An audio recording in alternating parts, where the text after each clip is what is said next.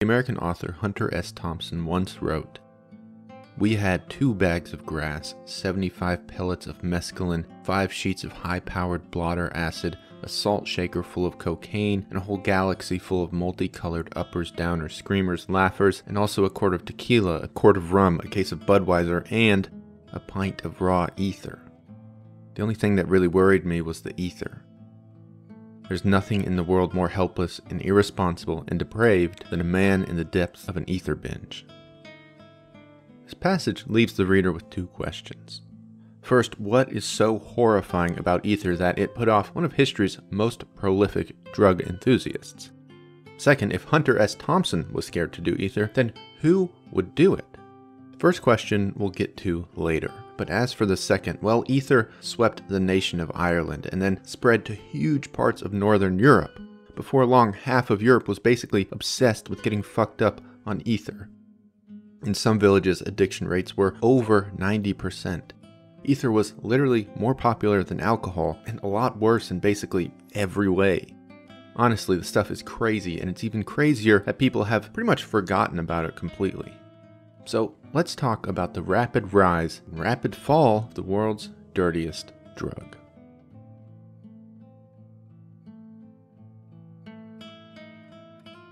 So, to understand how crazy the ether epidemic was, it's important to understand what ether is. Diethyl ether, or ether, is made by heating alcohol with sulfuric acid. Now, already, this doesn't really sound like something you should consume, but it's really easy and cheap to produce in huge quantities. One of the most interesting things about ether is that no one really knows where it came from. We know who invented opium, we know who made cocaine first, we know who started smoking weed, but ether is a more mysterious lady. Most people look to a 16th century physician named Valerius Cordus as the first person to create ether. Valerius Cordus's instructions for synthesizing ether appear in a 1561 text. This is the earliest record we have of someone understanding how to produce ether. But scrawled in the margins of this text, there is an intriguing annotation. This annotation was supposedly written by the Swiss physician named Paracelsus, but Paracelsus died 20 years prior to Valerius publishing his book. Whoever wrote this annotation, though, already knew about ether. He describes it in detail, outlining its medicinal properties pretty accurately. He says it tastes agreeable and that chickens will eat it happily. Chickens then fall asleep for a long time and wake up seemingly with no negative side effects. The writer says that ether in smaller doses is basically a miracle drug. It cures all symptoms of all diseases, it alleviates all types of physical pain, and it reduces fever. So, a couple hundred years later, ether became really popular as an anesthetic. It was super, super effective, it seemed pretty safe, and it was really cheap to produce. But it was also freakishly flammable, like ridiculously explosively flammable. Take a look at this experiment from Ohio State University. This is a can of ether vapors, not even ether itself, just the vapor. Over here is a candle. Watch what happens when the professor opens the can.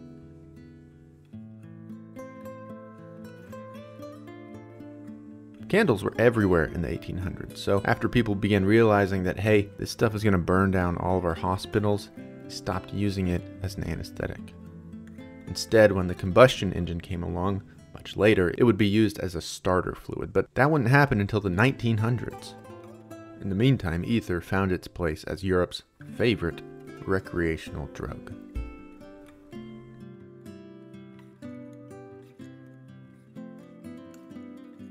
The history of Britain being shitty to Ireland is really long and complicated. It could be its own video. But suffice to say, in the 1800s, Britain put really high taxes on the importation of alcohol to Ireland. So the Irish began making their own booze. This is one of the reasons for the proliferation of Irish whiskey. There's a lot of booze being made in Ireland at the time. Meanwhile, poor rural people made their own bootleg alcohol. This is all to say the Irish were drinking a lot at the time. This led to a growing Irish temperance movement spearheaded by a Catholic priest named Father Theobald Mathew he established the Total Abstinence Society. The idea here was simple. People who joined his society took the pledge, which was a commitment to stop drinking alcohol. The pledge was wildly popular. In the coming years, almost half of the country's population agreed to stop drinking. But these people lived hard lives. Really hard. As it turned out, sobriety was a lot easier said than done. Dr. Kelly was a physician who lived in County Derry during this time. He wanted to keep drinking, or more accurately, he just didn't really want to be sober. Medical students in the 1800s had used ether for recreational purposes. It was basically a party drug for college kids. As a former med student, was probably where he got the idea. Dr. Kelly realized that ether could be inhaled or drunk in small quantities. The results were pretty similar to alcohol. The user feels euphoric, and the drug just kind of wildly manipulates his or her thinking. If alcohol loosens your inhibitions, an ether high completely obliterates them. Still, the high is quite similar to alcohol intoxication, allegedly, with a vaguely psychedelic lining to the experience. Ether is not harmless. It can puncture holes in your stomach. Drinking it literally makes your skin, hair, and sweat smell like ether. The drug makes you drool and it gives you horrifically foul farts and burps. After all, it's kind of made out of sulfur.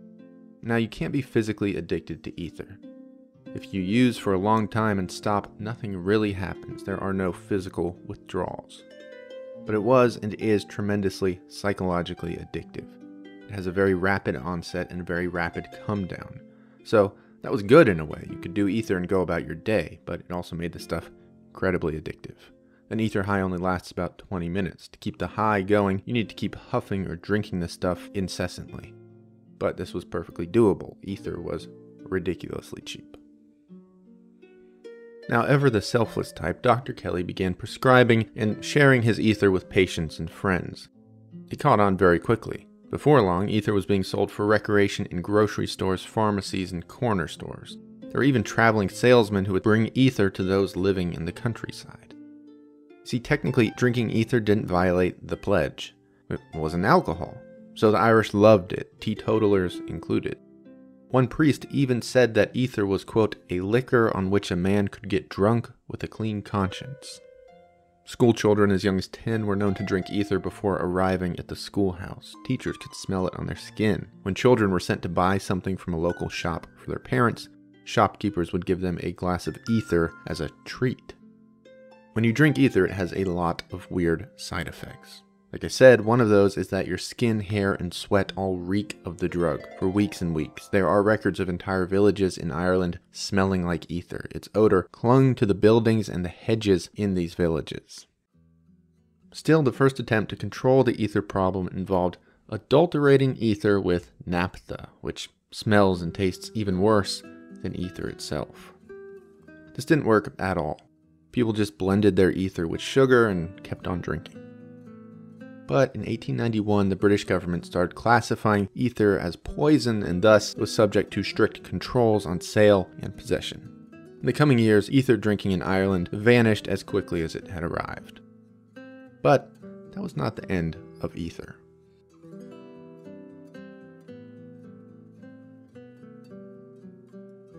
By then, ether had caught on all around the Baltic countries, most notably in Estonia, Finland, Poland, and Norway.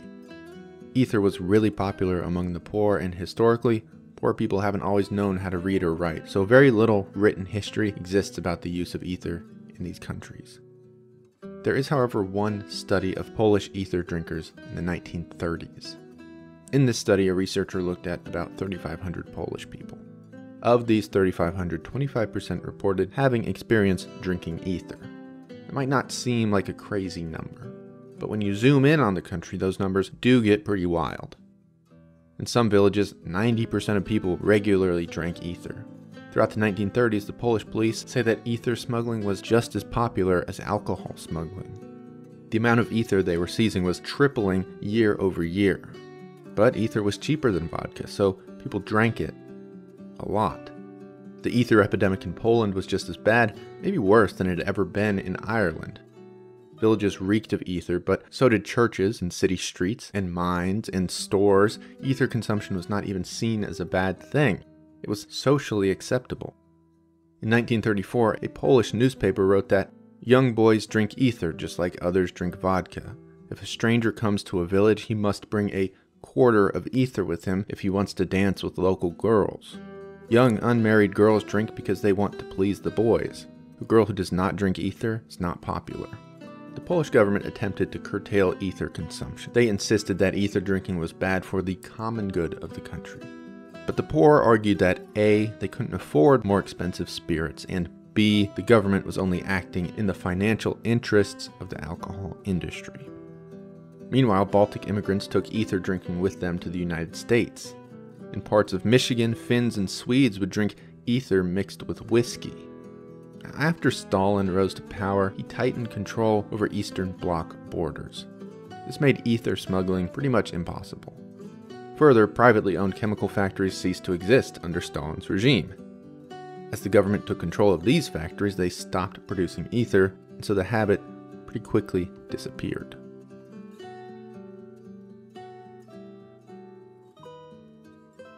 Very few people in the world consume ether today. It is allegedly still enjoyed in parts of the Baltic region. Some people advocate for ether to be used as an anesthetic in developing countries. Maybe, but the whole exploding thing could make that difficult. Ultimately, ether is basically a forgotten drug in the global zeitgeist. Perhaps that's for the best.